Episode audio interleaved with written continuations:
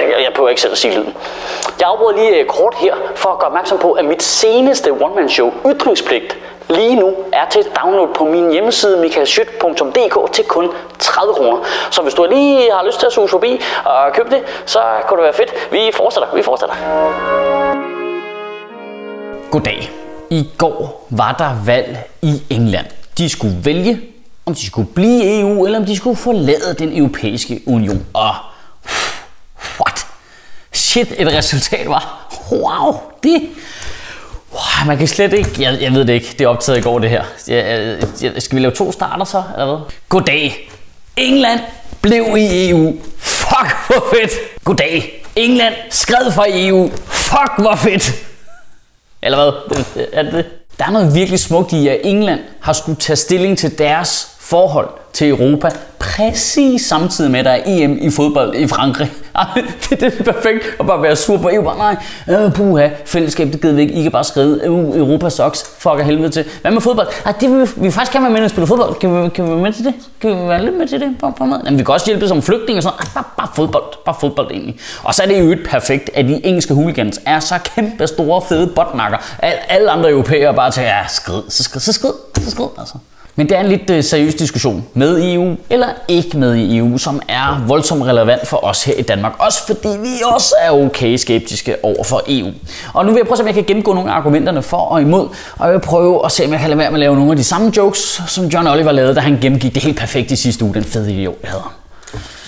Det væsentligste argument for nej-siden, det er den frie bevægelighed. Hvis man melder sig ud af EU, så kan man simpelthen forhindre, at der kommer øh, alle mulige immigranter fra alle de andre EU-lande og tager folks jobs. Fordi det er jo det samme, vi kæmper med herhjemme. Den frie bevægelighed var jo sindssygt god på papiret en gang i 90'erne, hvor det, der var interessant, det var, at uh, så kan der også komme en tysker, eller så kan der komme spanier og arbejde her. Uh, eller en lækker italiener, der kunne flytte ind ved siden af mig i Valby, så var det lidt spændende. Men i takt med, at vi bare har indlemmet flere og flere mennesker i unionen, så er det nu bare alt godt for eks-Sovjetunionen, og nu er alle bare blevet sådan okay skeptiske omkring konceptet.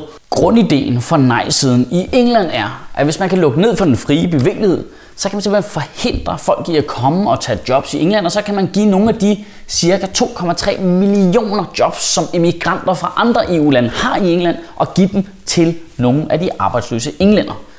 Man kan også sige nej til flygtningen, og man kan også tage de penge, man bruger på EU-kontingentet og bruge dem på skoler og hospitaler i England. Det er grundkonceptet.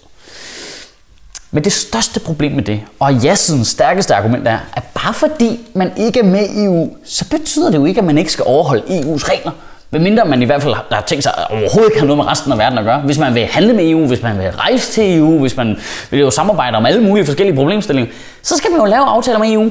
Og der vil EU nok have en tendens til at synes, at man skal leve op til fuldstændig de samme regler, som alle de andre, der med i de aftaler gør hele tiden.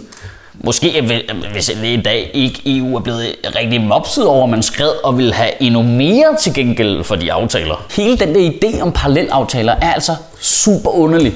Vi havde den også herhjemme med retsforbeholdet, hvor nej-siden gik ud og sagde, at vi kan sagtens sige nej til retsforbeholdet, og så bagefter lave en parallelaftale og få lov til at være med i politisamarbejdet med EU, som vi mega godt kunne tænke os at være med i. Men det kunne vi ikke. Så det har vi ikke.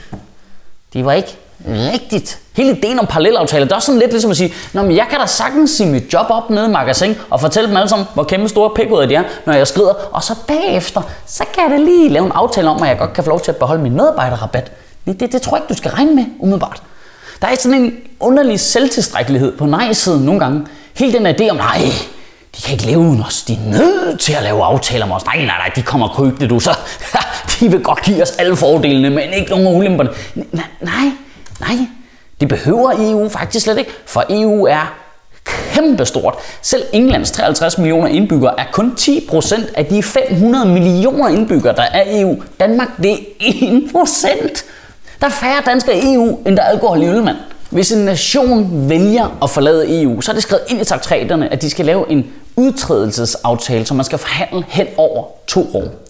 Hvis man så efter de to år skal forhandle videre omkring øh, nye aftaler, eller du ved, nye opståede problemer, man er nødt til at håndtere fælles, fordi man jo lægger fælles sammen geografisk, så er, det, så er reglerne lavet sådan, at det skal være en enstemmig beslutning vedtaget af de 27 andre medlemslande, for om forhandlingerne med for eksempel England, hvis de træder ud, skal fortsætte. Det, det er vidunderligt. Det vil sige, der skal ikke være et eneste land i EU, der synes, at det var bare lidt træls, at England var sådan nogle pækhoveder og skrev for fællesskabet og bare siger, mi, mi, mi, det skal I ikke være med til. Så, så rammer det hele. Så rammer det, det, det, det, det er lidt ligesom at skulle bede en ekskæreste om at flytte, efter man har slået op. Ja, hey, hvad så? Jeg ved godt, øh, jeg lige sagde, at jeg ikke gad dig, du synes, det var super irriterende. Men gider du lige øh, hjælpe mig med at lave en aftale omkring ulovligheder omkring valutahandel? Måske. Og så vil jeg også gerne have katten. Normalt i EU-diskussionen, så er det ja-siden, der bliver beskyldt for at være arrogante, hvilket også er totalt rigtigt, fordi de i så mange år bare prøver at køre det hen over befolkningen, og ikke prøve at lave folkeafstemninger, bare simpelthen kunne snyde sig udenom det på en eller anden måde. Tænke, nej, befolkningen de er for dumme til at forstå det med EU.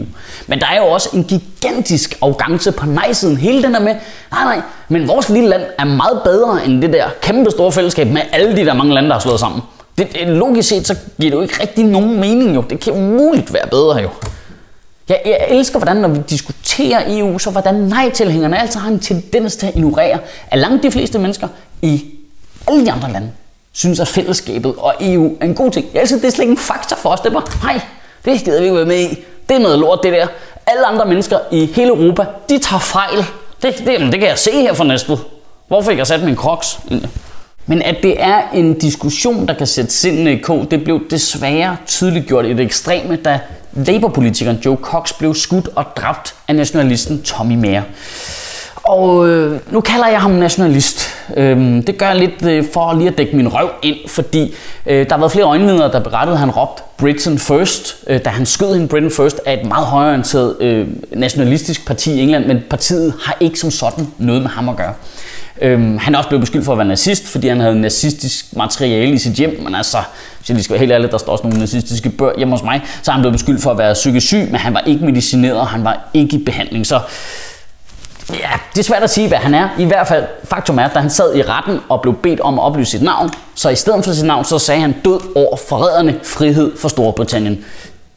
Det er i hvert fald nationalistisk. Der er altså noget lidt besynderligt i, at vi lige i Danmark, vi har jo stort set lige indført en lov, der begrænser islamistiske jihadister i at sige, hvad de har lyst til. Hvis man begrænser ytringsfriheden, man kan nu ikke længere sige lige præcis, hvad man har lyst til, fordi måske kan konsekvensen af de ord, vi ikke kan lide, være, at nogen går ud og gør noget sindssygt, som at skyde nogle andre mennesker. Men når så en højrefløjsaktivist går ud og gør noget sindssygt, som at skyde et britisk parlamentsmedlem, så er der ikke en diskussion af, om det er konsekvensen af nogle andre ord. Det, det er lidt fascinerende. Jeg ved godt, at det er England, og vi i Danmark, og gud skal takke lov, at der er ikke nogen, der er blevet skudt her. Her, her er det kun had og mordtrusler på internettet, så phew, dodge that one. Lige et øjeblik endnu i hvert fald. Jeg kan godt mærke, at min egen EU-skepsis den langsomt er dalende, fordi den bliver overtaget af en stigende skepsis til de danske politikere.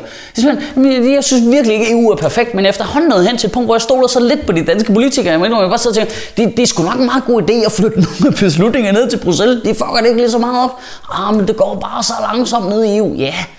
Men er det ikke at foretrække frem for, at de hiver lovgivning direkte ud af røven på Inger Støjberg på 20 sekunder, hver gang de har set et eller andet fucking program på TV2? Det er simpelthen så uhyggeligt.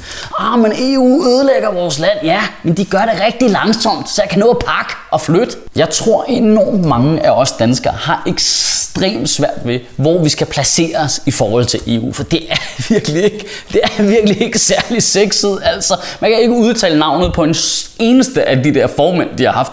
Det, det hele er sådan noget og fransk, Hvis du ikke ved, hvad lederen hedder, så kan det være lige meget jo, altså.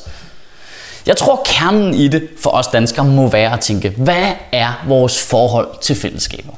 Så i ugen, der kommer, der synes jeg, at du skal overveje, hvad er dit eget forhold til fællesskaber? Er du for eller imod fællesskaber? Det er jo fuldstændig legitimt at være imod, som det er at være for. Hvordan har du det med fællesskaber? Og det er jo på, i alle størrelser i alle størrelsesfællesskaber. Altså, du ved, boligforeningen, byrådet, kommunalrådet, Christiansborg, stort internationalt EU-fællesskab. Hvad er din holdning til fællesskaber? Tror du, vi er bedre sammen, eller tror du, vi er bedre hver for sig? Som mennesker og som nationer. Og så tror jeg, du har svaret på, hvad du egentlig synes om EU, også selvom du ikke synes, det er helt perfekt. Kan du have en rigtig god uge, og Gud bevare min bare... Ej, EU, det er så kedeligt, mand. Det er jo lige før, man ville foretrække, at politikerne narrede os og bare kørte det igennem, uden at spørge os, for så slap vi for at høre mere på det fucking lort.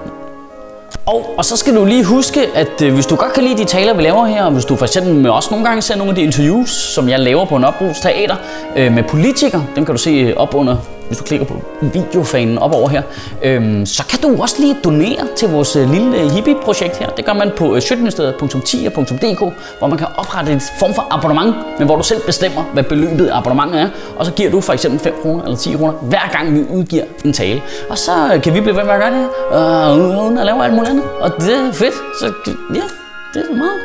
Det er okay.